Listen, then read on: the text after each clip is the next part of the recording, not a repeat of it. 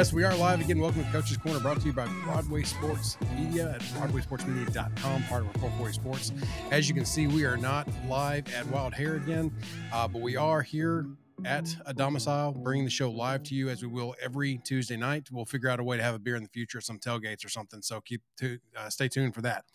Uh, but we do have a lot to talk about tonight, Jonathan. We did have a successful Titans football game this weekend, uh, at least to, to my surprise, at some point because I picked against the Titans, right?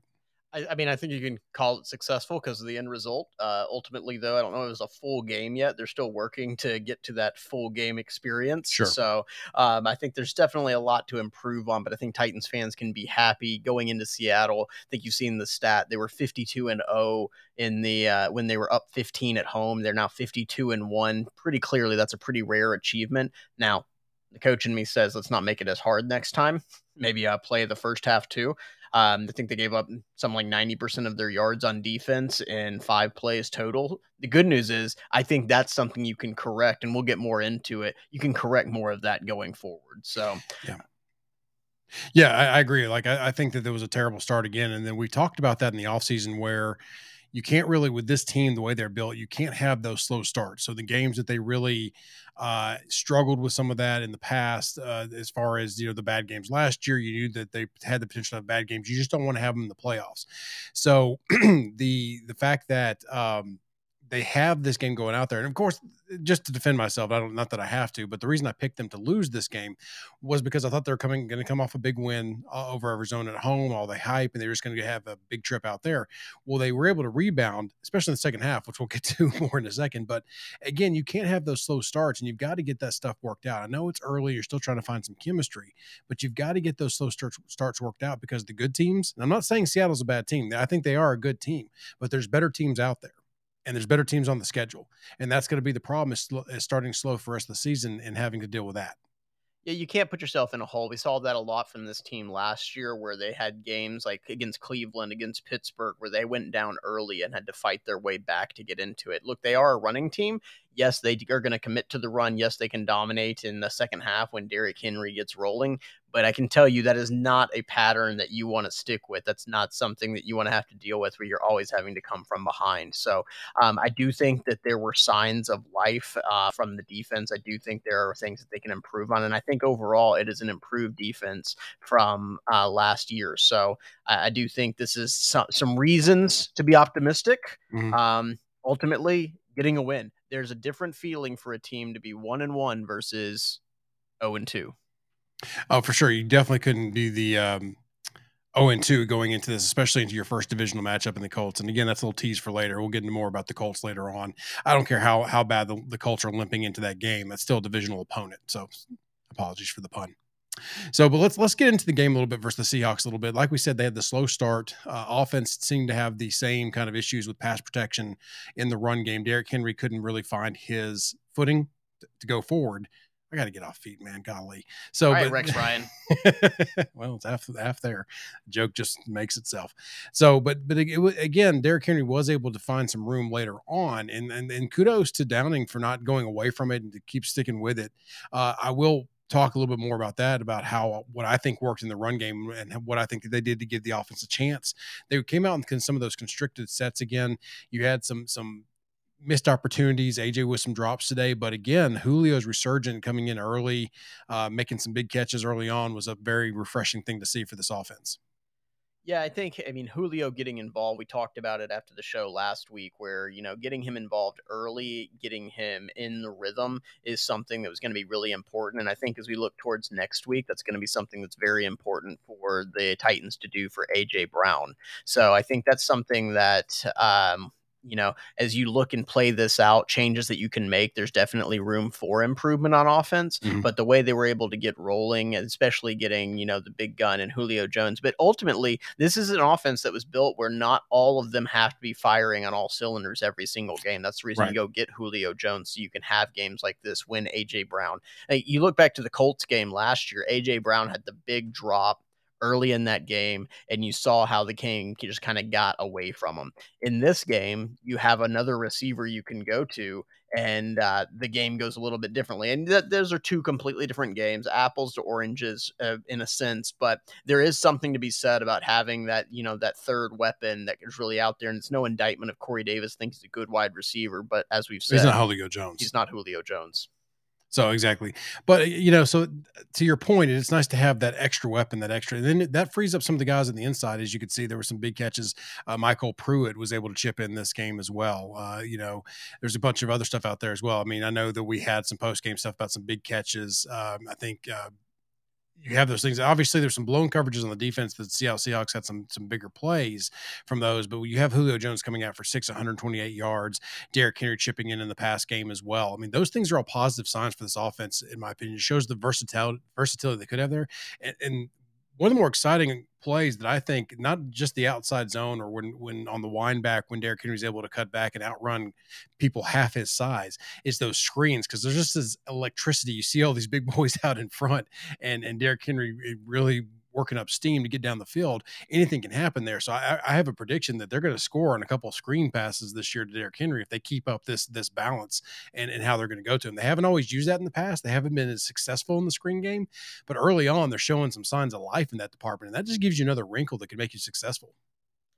Yeah, I think getting him in the pass game is something that we, we've talked about for years is kind of a limiting element. The whole reason that there's a conversation about who is the best running back in the NFL is, uh, well, Derrick Henry's the best pure running back, but you have Christian McCaffrey, you have Alvin Kamara, and I don't do not think he's a guy you're going to line up in the slot and run, you know, a bunch of different routes with. But if he can just add consistency in that check down game, because look, you've seen it from teams, they're respecting the Titans' pass game in the sense on those pa- on those plays, they're dropping too deep because they don't want to leave that single high safety. So what generally is going to happen there is as they drop deep, it's going to leave those check downs open in a lot of cases. So there's going to be opportunities for that. There were multiple opportunities for the check down to the tight end in this game. That is something that I think you'll probably see a little bit more of where getting a guy like Tommy Hudson or maybe my new favorite player on the Titans just because of the way he plays the game. I love it. MyCole Pruitt. Yep the, the, guy looks like he's running in cement every time he catches the ball, but, but he does something with it, man. He, man, he he the way he plays, and he definitely brought some energy to that game. So I do think those underneath routes, uh, people can start calling Tannehill the the check down guy, but it, it, you take what the offense is giving you.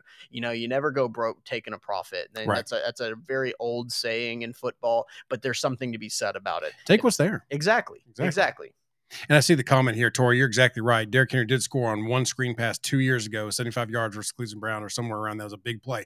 And that's what we're talking about. Is they can get that if they can get that more into the the system, you have that to go to as well. Because there were a bunch of un, uh, you know unsuccessful or failure screens in the past due to blocking or for whatever reason, and, and and that's just they went away from it last year. This year they've gone to it a little more, so it's very exciting to see that, especially because you know they what you saw in Cleveland that can happen. That's what I'm talking about. That big play. So that's a great point by Tori. Yes, that's what they're capable of. And if you can get that going again, that is a easy win for the offense, especially when you have an offense that may be struggling in some pass protection. And this offensive line as well struggle in the run. And what I'd like to go to next here is the run game. It came alive, and that's that is going to be every all the shiny toys, receiver, everything. This offense is really going to be humming when they use whatever they have at their disposal to set up the run and to run successfully. Because if they're running successfully, they're they're giving their defense adequate rest. Because well, let's not you know tell stories on this. Let's not lie. This isn't an elite defense. It's a capable defense, as we're finding out, very capable. But they need their rest. They need they don't need short fields, and that's that's true for any defense in the NFL or, or at any level of football. You can't constantly give up short fields.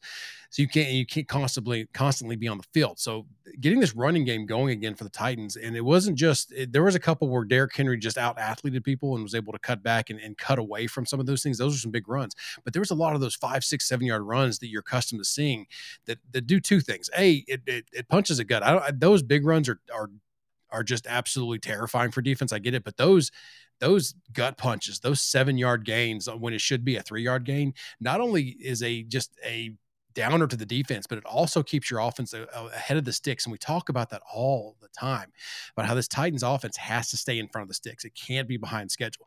And having this run game come back up is a big positive step in that direction. Well, and one of the things we talked about last year is whenever we'd say, hey, bring pressure on the quarterback on defense. And if you're going to give up a big play, at least they score quickly because then you get back out there on offense. And trust me, as you look at how this game played out, that Seahawks defense was done. It was tired. You go back right. and you look at just kind of the flow of the game. The Titans ran 83 plays compared to 52 for the Seahawks. So when you talk about that, you talk about the time of possessions. Titans had it for 42 minutes, Seahawks had it for 22.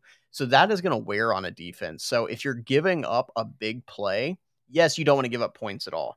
But if I'm giving up something, I'd rather have that than a 15 play drive like the Steelers game last year where they're marching down the field. You're giving up 60% of your third downs. Right. And so I know we'll talk a little bit more about the defense, but yet the offense is going to wear on people. This is not a team that you want to have run 83 plays against you. Right it's so difficult to talk about the defense, right? Without, I mean, the offense without talking about the defense because it's a team sport.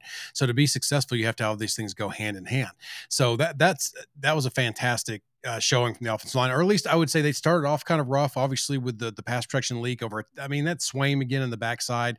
Brewer also let some late late leakage there, but again, as I said in the halftime show, uh, the tackle Sombrero and Quessenberry were, were I thought very adequate in the game. Like obviously they had their mishaps. Sambrello was, was uh, Sambrello was, was credited with one pressure, I think, but at the same time they had a great game. Because again, if you don't, if, you, if the announcers are not talking about the tackles, it's a win. That's a win for an offensive line. Don't don't talk about me. Let me do my job. If you don't notice me, I'm good. So they, they had that. So that that balance coming in, and obviously with Saffold uh, missing some time here and there in games, the new tackles, it's just going to take some time for this this this offensive line to get their chemistry. And it seems like that's coming back around quicker than I thought it was going to after the Arizona performance. So that's that's a positive sign as well for the Titans. Yeah, I mean, look, offense, n- not a ton of questions. You started to see kind of what you expected out of this. Now, I don't think they're going to be in a position against certain teams to, uh, you know, give 35 carries to Derrick. sure. Henry. They're going to commit to it. Um, but again, the thing I take away from this on the offense is they didn't play their best game, still put up 33 points, and Derrick Henry almost went for 200 yards. They still lost the turnover battle. That's something they've got to correct going forward. They've got to stop turning the ball over, especially when your defense isn't taking it away right now. And you got to stop giving up the free rushes on the quarterback. Mm-hmm. I mean, those happen from time to time. You're going to have miscommunications, especially when you're rolling in new offensive linemen. But from a pass game standpoint, I'd like to see them still get some of those quick hitting pa- uh, passes, especially early in the game, just to get people rolling. Um, but ultimately, not a whole lot to be upset with by the offense and how they started to get things together.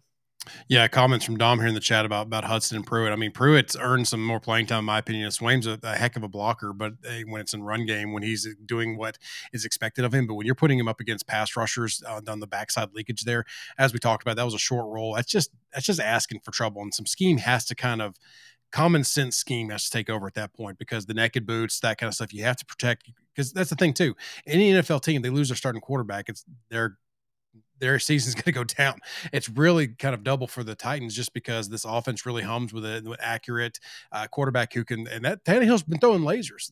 He's he's on his game. I mean, he's he's. I think what was it? His incomplete passes were drops so he's he's not really having bad games so far throughout the season. So you can't afford that. So you got to clean up some of that scheme. He also states about Brewer and Sombrero. I still would like to have a, a healthy Saffold and a healthy Lewan. The problem is I don't know if any of those either of those guys are healthy fully and coming back from some things. So at this point in time, this team has proven that they can win with second and third string offensive linemen. So are we fine with it? Sure, until otherwise proven different. Sombrero, uh, Brewer rebounded after that as well and had a good game too. So I, I wouldn't mind rolling with those for now just to kind of see and get that eh, at least get some consistency and at least not rush back your two big guys because that Taylor's clearly not healthy. Whatever's going on, the tweak in the pregame, all this good stuff, and everybody's down on him. I, I get it. it. It's fine to kind of bring some of that on himself with the way he carries himself. But at the same time, he is a good he is a good left tackle when healthy, and I don't think he's all the way back. So just got to give him time. And the Saffold's dealing with some stuff. I think Brewer can be adequate. Well, and that, I think that's the that's the point you take, right? It, it's that you don't have to rush guys back. I mean, there are times, especially in a season, where uh, you may have a guy play hurt because you need him out there. He's better at 80% than the guy behind him. Right. I don't think there's any question that Saffold and Lewan, when healthy, are your best options there.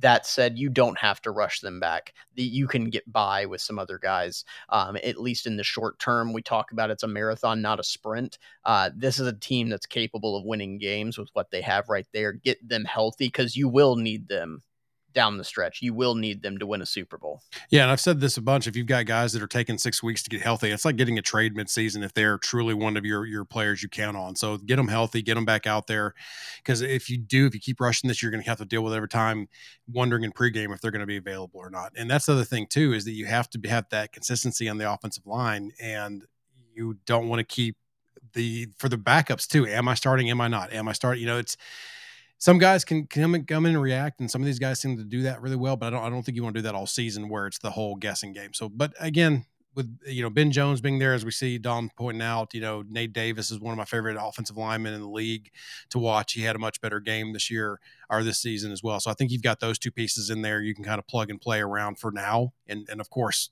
there's going to be some games later on where you need your big boys, and hopefully they can get back and get healthy.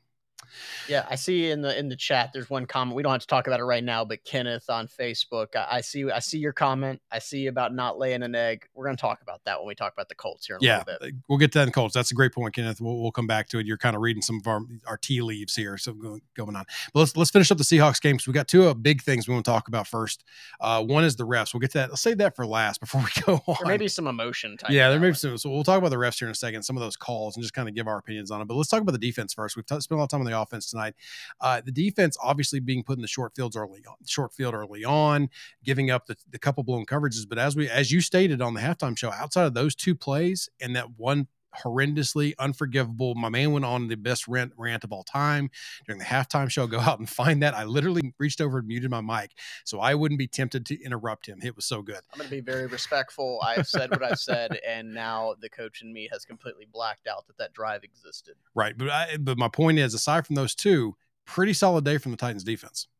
Yeah, I, I keep saying it, and I know that you know giving up points is ultimately um, you, what you don't want to do on defense, and they have given up some points. But I think as you extrapolate, you have to remember this is still just week two, and sure. you want to extrapolate out the things that you're seeing over an entire season. Mm-hmm. I'm seeing the a defense that's getting pressure on the quarterback.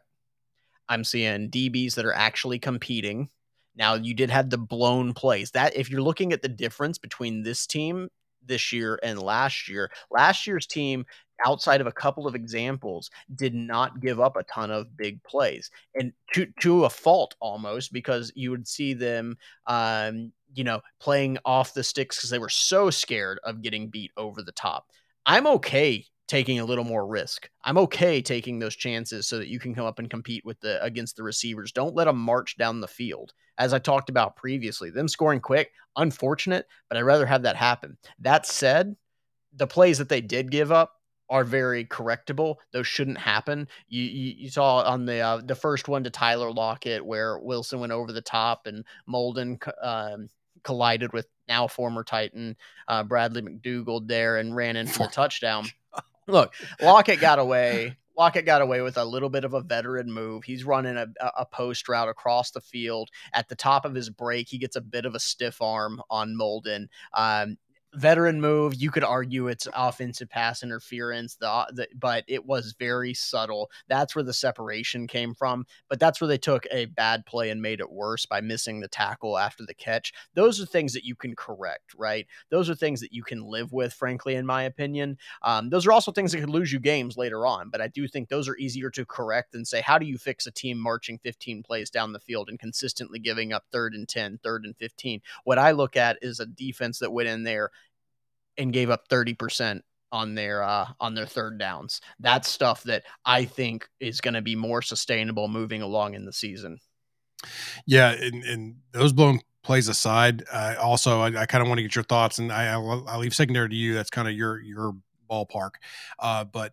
I'm impressed with with Kristian Fulton, what I've seen so far in two games. I mean, he's he's played, and again, the ghost of AJ Green, but now he took it to DK Metcalf, which people want to say is, you know, arguably better than AJ Brown, or that's what experts like to put DK pretty high on a pedestal. I'm not. I'm just saying that he's well thought of in the league. And Kristian Fulton's able to go out there and not let the moment get to him.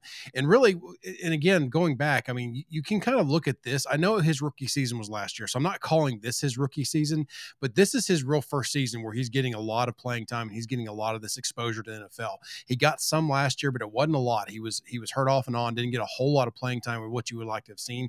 And Fulton is really coming on and impressing me. And we talked about it during the show during the weekend as well about you may have one part of your field really locked up if he looks as good. And then if Farley can ever come on, this could be a really dynamic defensive back combo for, for the corners for the Titans. Yeah, I think with uh, you know Fulton, I'm not sure that true shutdown corners exist in today's NFL with the way the rules are, but he's he's showing signs of being able to be a really solid corner that you right. can rely to li- to live out on an island um, to an extent. Now he's obviously still only in his second year. He's gonna get beat by some guys whenever he goes up against some of the top receivers. He's still learning on those things. Jalen Ramsey's the best corner in the game. He still has his moments that he gets beat. There's just too many things that work against against defensive backs in this league right now. That said, the ability that it frees up for you to play games in the secondary with your other DBs whenever you have a guy that you can rely on, it can't be overstated.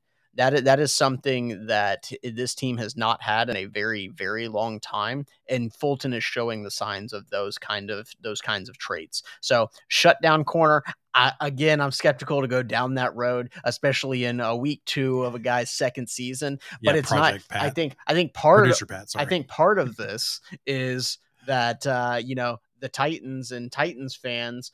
We have been deprived of true good corner play for so long. You're talking about, you know, the corpse of Jason McCourty running out there was probably their best corner they've had in a long time, and that's a guy that I mean Malcolm Butler had. Some yeah, really say Malcolm Butler too. would probably yeah, have an I argument. Don't, I don't want to sell him short. So, but it, it's something that you know last year leaves a really bad taste in your mouth. So to see that kind of thing, um, it, it's really it, it really kind of makes you optimistic about what this defense could be on the back end. And again, it lets you sort of play games, and I'm looking forward to that going into the Colts game against possibly a uh, rookie quarterback.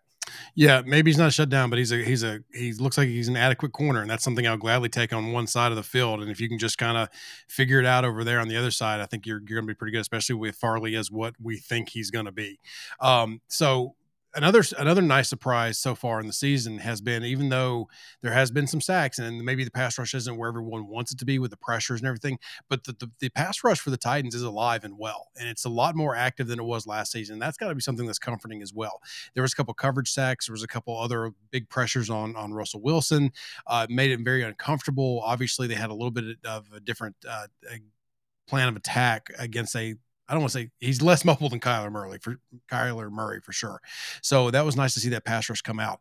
Uh, Dupree hasn't made the impact uh, so far, but I think what's happening is he's able to still have some of that pressure from the outside, and he's turning quarterbacks' attention to other places, and, and some of these other guys are able to, to eat. Landry's been lights out as far as that. Well, lights out. I mean, I, am using that pretty liberally, but he's been he's been fairly impressive to watch early, and you're reminded that he is a really good football player. You have Simmons uh, an Autry on the interior, they're able to get in Tart, able to get some of that interior pressure as well. So the Titans are making this une- uneasy for this for opposing defenses. The running game, even though Carson had two touchdowns, they he didn't rush for a ton of yards, so they're able to kind of swallow that up and, and limit the big plays in the running game, which I think is, is what this defense is very capable of.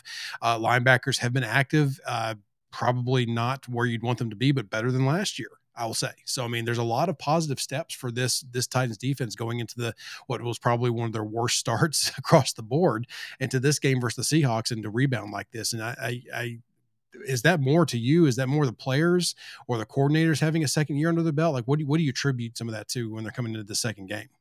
Yeah, I think you, this is where you say, you know, hey, don't lose two games because of the one loss, right? They they managed to bounce back, and ultimately, it goes back to the hey, this team did not, in my opinion, take preseason super seriously. So I think you started to see some things come together, especially on the offensive side of the ball. Um, on, on defense, you know, when you talk about the pass rush, yeah, you talk about Simmons, you talk about um, Autry, talk about Landry, and they, they are putting up pressures. They are getting there. Simmons looks like a monster co- collapsing that that pocket to open things up for Autry, which is what you want Autry to be able to do when he's in there. Um, and I see the comment here. I saw the the the tweet about D- Dupree only having three pressures.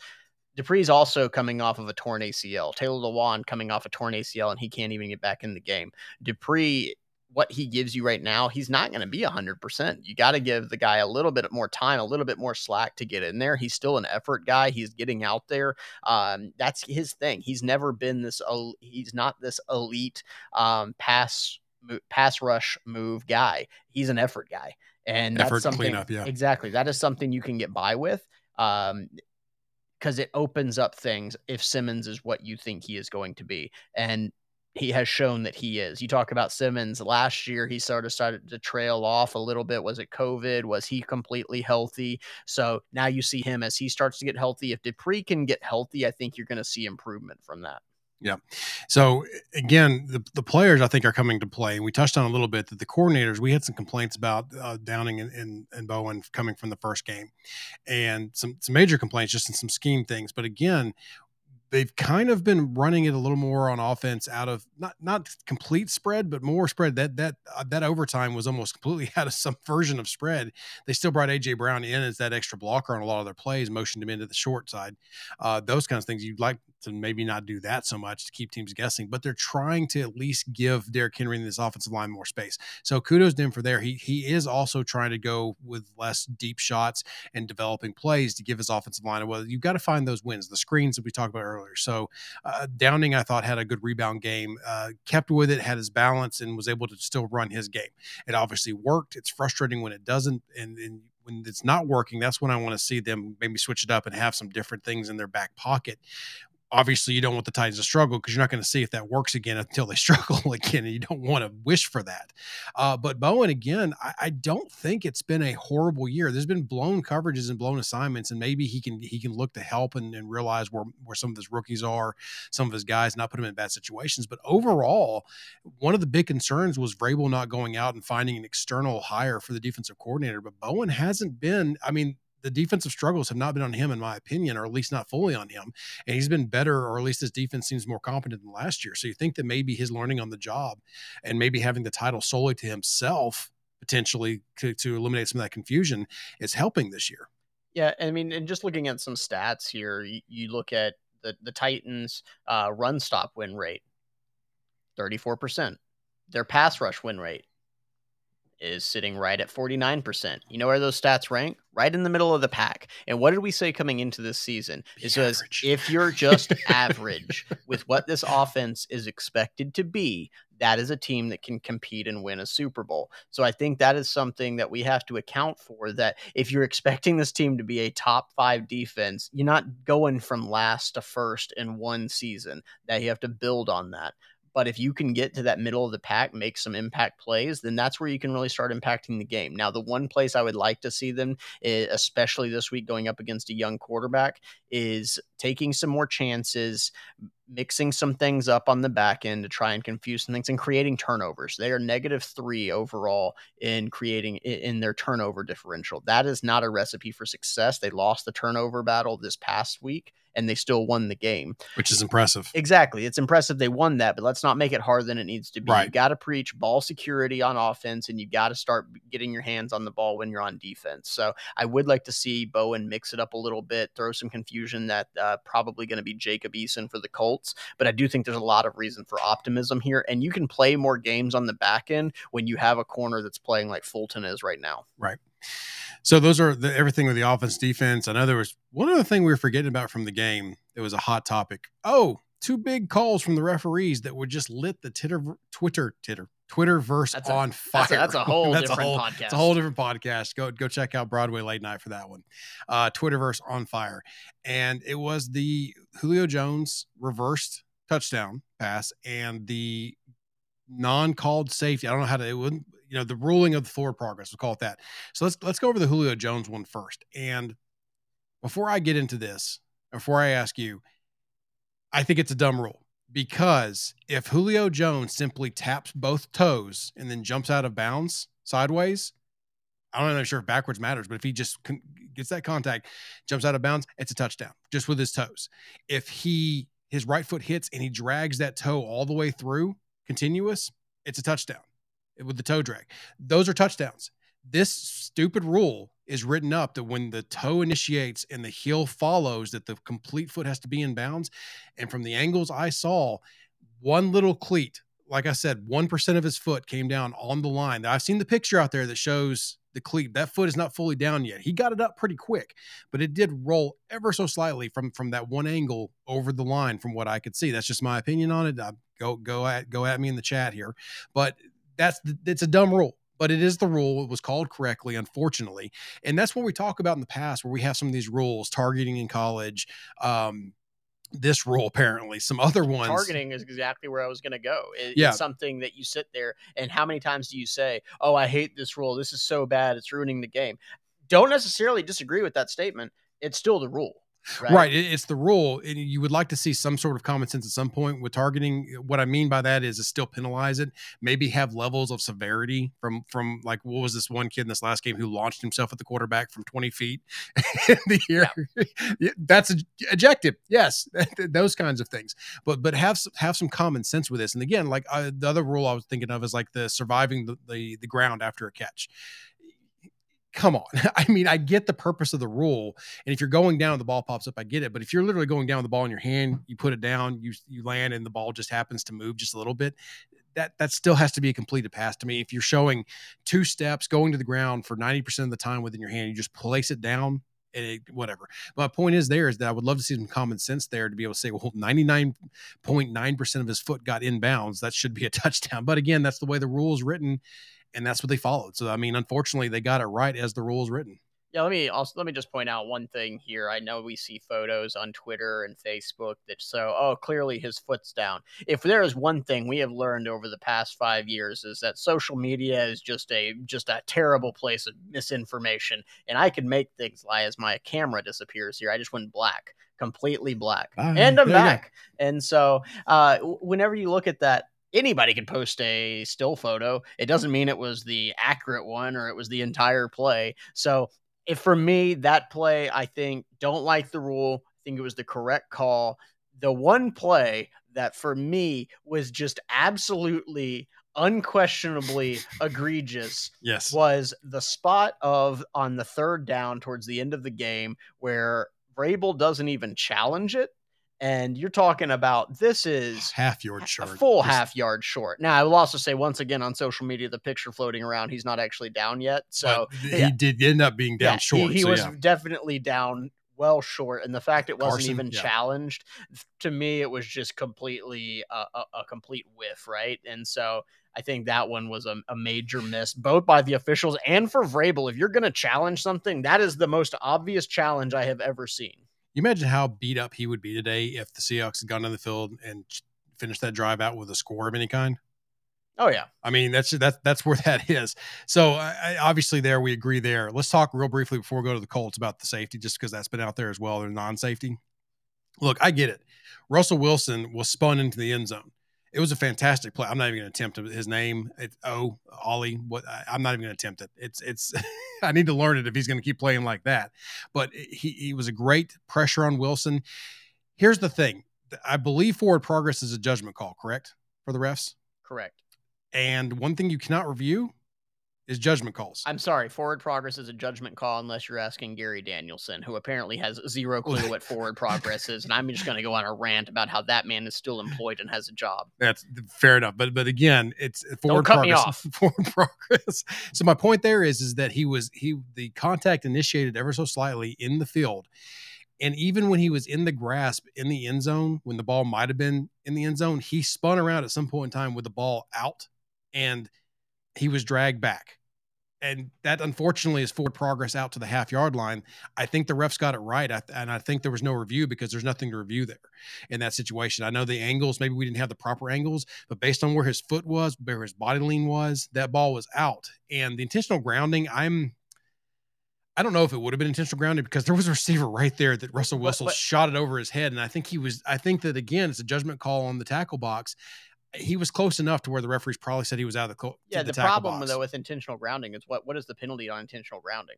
It's a spot foul. They give them the where the sack is at, and it's a loss of down. So it's the exact same result. So the fact whether if they're saying that he was out of the end zone, Right, if they're saying if he's out of the yeah, end zone, correct. Exactly. yes, yes, so yes. and th- there would have been zero difference there, other than just the gratification of them throwing a flag on it. I would have loved for the game to end on a safety. That would have been, I would have gone nuts. It would have been fantastic. I mean, the, the, the Titans players, I think the defense deserved at that point in time.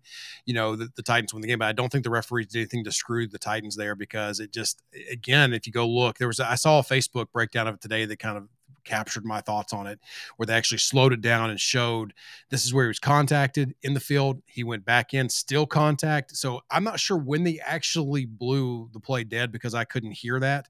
And again, you can't really say the whistle blows. Sure, it could be at a certain point, but they're calling it when they when they meant to call it. And immediately that white hat comes in and he is pointing at the half yard line. He is telling the other referee, the line judge coming in, saying, "No, it's here, it's here," and they're communicating. So yes, this is what I saw. So they there was no hesitation from them to call the safety. Yeah, let me let me just point out one thing before we move on because we need to move on. Yeah. But if you want to see Titans fans get really mad, they should consider themselves a little bit lucky because uh, Jeffrey Simmons removed his helmet. In the yeah, and the coach, the coach in me immediately looks at that and sees, oh no, you can't do stupid stuff like that. And I get it. He thought it was ended on a safety, so either the refs gave him a little bit of a break because of the situation, but could you imagine if the refs both called him down and personal in the foul. grass, but then hit him with the personal foul for removing oh. your helmet oh. in oh. the field of play? So that was the thing yeah. that jumped out to me more than anything. And so that's one. If you're a Titans fan, you just go, you know what, we're good. I got you. Yeah, no, no, I agree with you there. And I, I saw that. I forgot about it until you just brought it up because I think I was like, nothing to see here. So, but that but that's our thoughts on the game. I think it was a good rebound game for the Titans, obviously. But now they're moving on to their first divisional opponent in the AFC South, the Colts. It is the Colts week. It's F the Colts week. It's Colts hate week. Uh, time to give Ben some some crap in the Broadway chats, uh, all that good stuff. But again, uh, leading into this, you, you look at it, and in my experience watching the Titans, regardless of who has the better team, this is always a team that seems to have given the Titans fits, even when they're not supposed to. And I know that the quarterback situation is vastly different, especially if Wentz isn't playing. It's probably vastly different if he is playing. But it's it's still one of those teams that brings a defense with them when they're playing. It still has a run game. They have a two headed monster. There's a lot of things to still consider there from the Colts. Plus, they don't really like the Titans much either. They know that they still think that they're South competitors, and this is their biggest. That's in their mind. This is the one they have to win for them. So obviously, you stole a player from them as well as it's pointed out here in the chat. So, what are your keys to victory for the Titans over the Colts this week? I think ultimately we talked about it a little bit. If Jacob Eason is the quarterback, and this kind of goes back to what what Kenneth was talking about early on, is that this is a team that has a history of playing down to an opponent and playing up to an opponent, right? If you want to be a Super Bowl contender, how many times did we say it last year in the big games, in the Steelers game where they everything was built up, other than the Bills game where they rolled out and took care of business? This was a team that did not really show up to those games. You could even say they were mercurial. And so I quit. Yeah. I'm undefeated. Undefeated. I'm working that word in.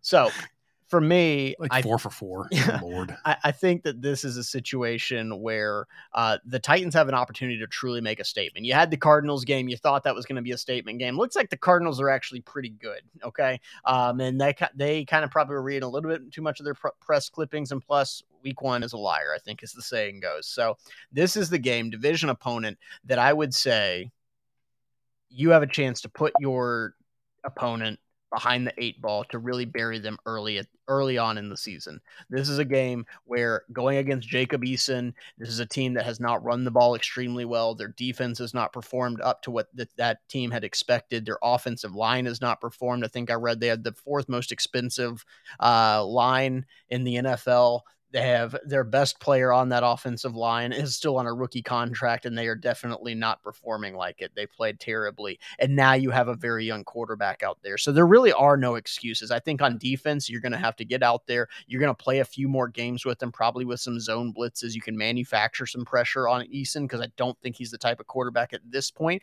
that's going to make you pay for it a ton but he will take chances. So I do think you probably see the Titans come in here with a little bit. This is going to make some people unhappy a little bit more similar of a game plan to what you saw last year with keeping everything in front of you. Because Eason, you, young quarterbacks are dumb enough just to throw it up.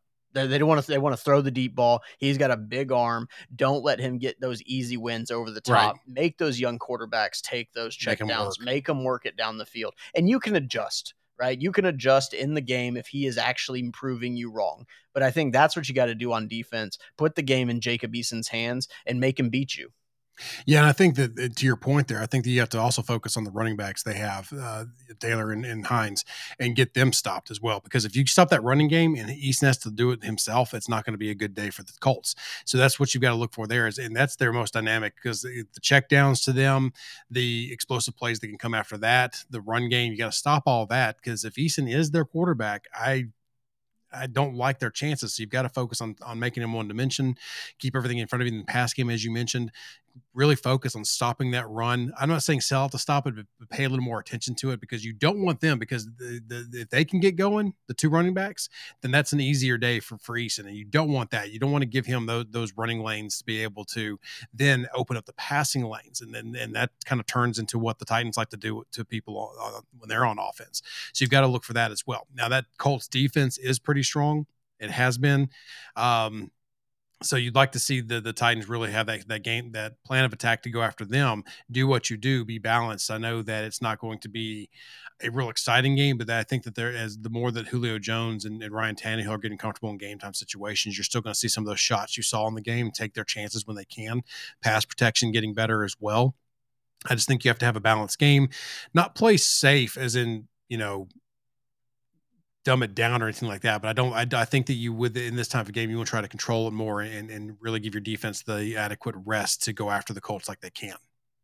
Yeah, I think for uh, and I see the comment again from Kenneth here. Don't let the Colts running backs kill you. Those, yeah. those check downs, you got to be able to take them away. Everybody remembers the Nyheim Hines game last year where he just took over that game you can't give them those easy things. Now, I will also say Philip Rivers is always going to have you in the right play. He's going to take advantage of you every single time. Um, so I think there's a definite difference between Philip Rivers and even if Carson Wentz was playing, what kind what kind of quarterback is sure. going to be back there. But I think you got to take away those easy things and you got to take away the deep ball. If he can beat you, you know, attacking the middle of the field and those outside throws, then he probably shouldn't have been the backup quarterback, right? Right. And so I think he got to take away the easy stuff, take away the running game, and you know, give your guys a chance to make plays. And I see that you know, Denico Autry revenge week. I think this is an opportunity for him to have a big game against that offensive line. I think everybody's going to be excited about seeing Simmons on Quenton Nelson. I'm excited to see that. Uh, and, but at the same time, Simmons could just be a space eater here. We saw it a couple times against the Seattle game where Simmons was able to take up two blockers and free up somebody else.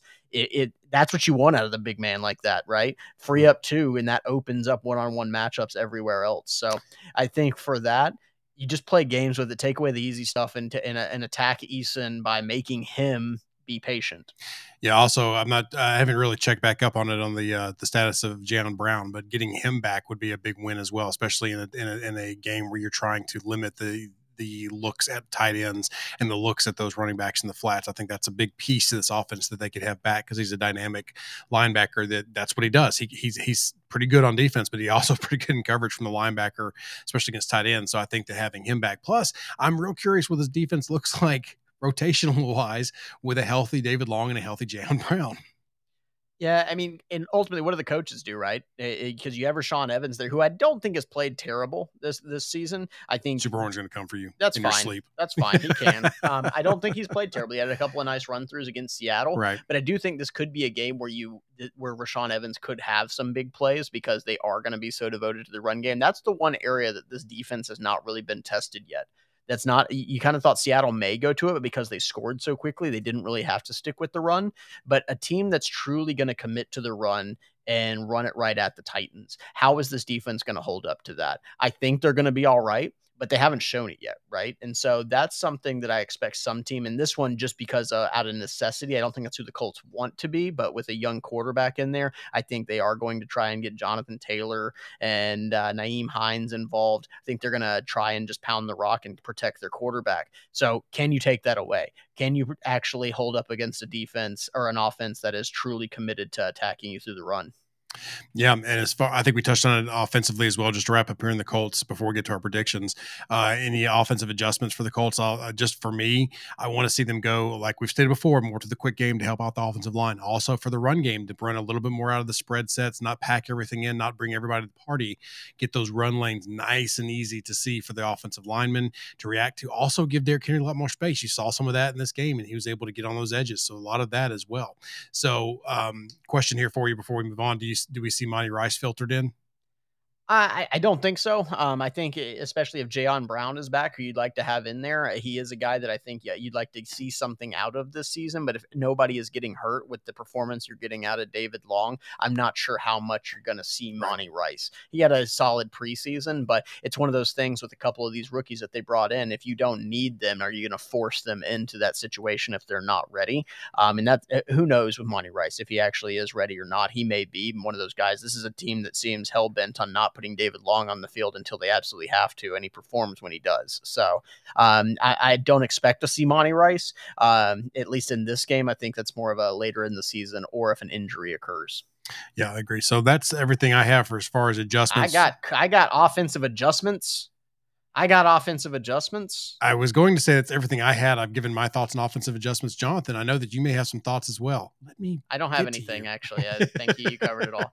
Uh, no, I think the one thing I would like to see them do. Uh, it's not very often that AJ Brown has a game like he did last week. I would like to see them, even if it's some short things, just get the ball in his hands, go back to him. Get that confidence. The, the, the problem is whenever you have another option like Julio Jones, you don't have to immediately go back to your number one wide receiver after he drops a ball because then you can just throw to your surefire Hall of Famer on the other side. Um, in this situation, though, you're going to need AJ, whether it's in this game or at some point. Um, I don't think he's the guy that's going to get upset that he's not catching the ball mm-hmm. uh, or not getting the opportunities, but you're gonna need him. I'd like to see some some short game, some quick game, even if it's some wide receiver screens, just to get him involved and get him some quick catches, just to get that confidence back yep. up. And Kenneth, I, I, promise you, we didn't leave you out. What you were saying earlier about the Titans having to actually perform against teams they're favored against, it's a very good point. This is a game that they're going to, I think that they're going to be favored in, especially if Eason's playing. So you've got to come out and you can't lay an egg against the Colts here for a lot of different reasons. So they have to show it. So this is one of those situations where you have something built on it. Don't fall backwards now. I, I, promise you, if the six games from now and they're doing Titans are doing what they're supposed to be doing and they've won, they've ride off six in a row, nobody's going to be talking about that Arizona game. They're going to look at it as a fluke. So you have to build on that. And it starts with the next game. So for the Colts, that's definitely what they're going to be looking for. So that was a good point earlier. Just wanted to touch on it, bring it back up again because this team, the way they're built, and as good as we think that they are, they can't falter. They can't beat all the teams that they're not supposed to beat, and then falter against the teams they're not supposed to beat because they're one of the top teams in the NFL. That's a lot more losses than there are wins. So you've got to start showing this dominance against the, the lower ranks or the or at least the ones you're favored to be able to get out on top and, and give that confidence for the fan base to keep coming out and watching you at home. Yeah, I mean, you look at how you, you talk about the 12th man in Seattle and how beneficial it is to that te- to that team. You want that same sort of excitement in Nashville. You've got to be able to be a team that's going to show up, even if you're going to lose. You were right. competitive from the start to finish. You gave them a good shot, right? Right. And so that's not what you saw against Arizona. I think you probably recaptured some of that excitement by by the win against Seattle this past weekend. But you got to show up this week. Um, and losing to a backup quarterback against a division rival when you have a chance to really put you know bury them in the division early on in the season that would be very uh, disheartening to fans. So i think this is a huge game for the titans to come out here and make a mm-hmm. statement. Um, do, do you are you sending a statement around the league by beating the colts? No. Are you sending a statement around the league if you lose to the colts? Probably and that and it's going to be yeah. very easy for fans to fall into into the same old Titans. Plus, it's more of a statement for your clubhouse too. I mean, for you, sure. don't, you don't want to have that kind of leg. So one, one thing I have to address before we get to predictions, calm down, producer Patrick. Is you know I said apparently a very controversial statement on Twitter about it was a little surprising that the Titans released their starting safety last week. It's not that I disagreed with the move. I just thought it was a little surprising from the team that trotted out Jonathan Joseph for half a season last year whenever he was having a ton of bad games. Corpse of Jonathan I, Joseph. I'm fine fine. I'm fine with the move. I don't disagree with it. I understand the move. In fact, I kind of like the move and the ability to move on just was a little surprised. You can it. be surprised and still like something. I exactly. mean, surprise birthday oh parties gosh. are great. Just, surprise. Just, yeah, I mean, never mind. You would have thought I was talking politics or something with how controversial it was. Just to say it was a bit surprising was the exact statement. But I do think there is something to be said. You know, Dane Cruikshank did perform um, well in his role. Now he did not necessarily come in and immediately replace Bradley McDougald. It was a situation where the Titans were playing a lot of three safety looks by bringing in Cruikshank and a dime package to be able to match up with some of the spread looks that the Seahawks were giving them. So I do think Cruikshank is probably your guy to um, is probably your guy to come in and be that free safety at least until Hooker gets back. but I, I, don't want to sit here and say like, oh my gosh, this was such an easy call because a guy had a bad game. Okay, well I guess they better cut Taylor Lewan. He had a bad game. AJ Brown dropped a couple balls. They better cut him. Ain't got no room for that. Now it's different because those are your stars. There's a difference, yeah. let's not act like it is that asinine to say, hey, I'm surprised they cut a guy for having one bad game when you're literally in that game saying this backup is our best option to start. Generally, there's some sort of demotion, then maybe cut them if they're if they're not a, a contributor elsewhere. Again, fine with the move. Just was a bit surprised about it. Thank you, Titans Film Room, for defending my honor. Made it all the way to MCA. Good, good job. The You're my knight in shining armor. So let's move on real quick then to your prediction for the game. Prediction for the game. I think the Titans win this by by about two scores. I think it's going to be something like uh, we'll go 31 to 20.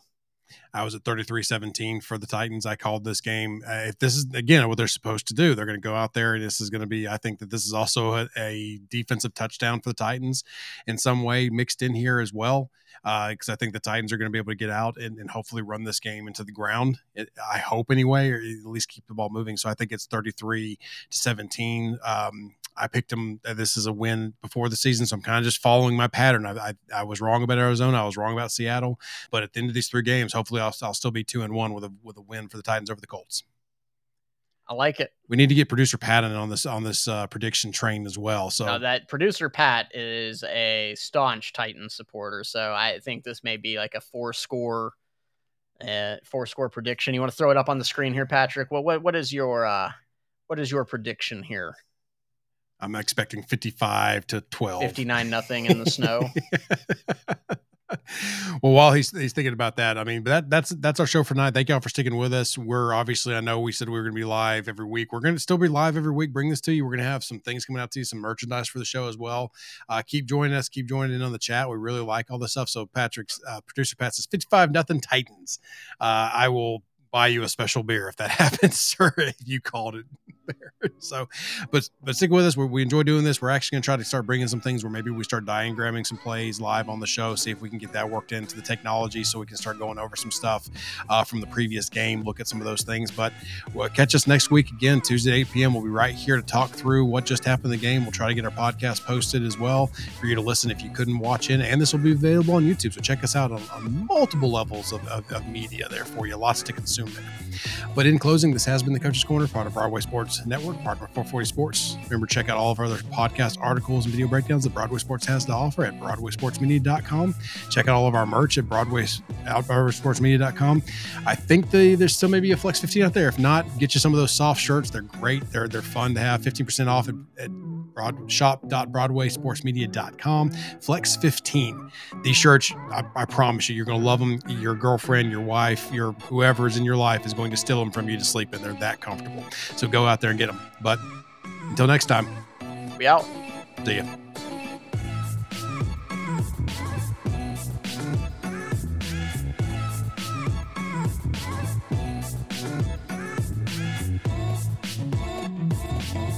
a Broadway sports media production.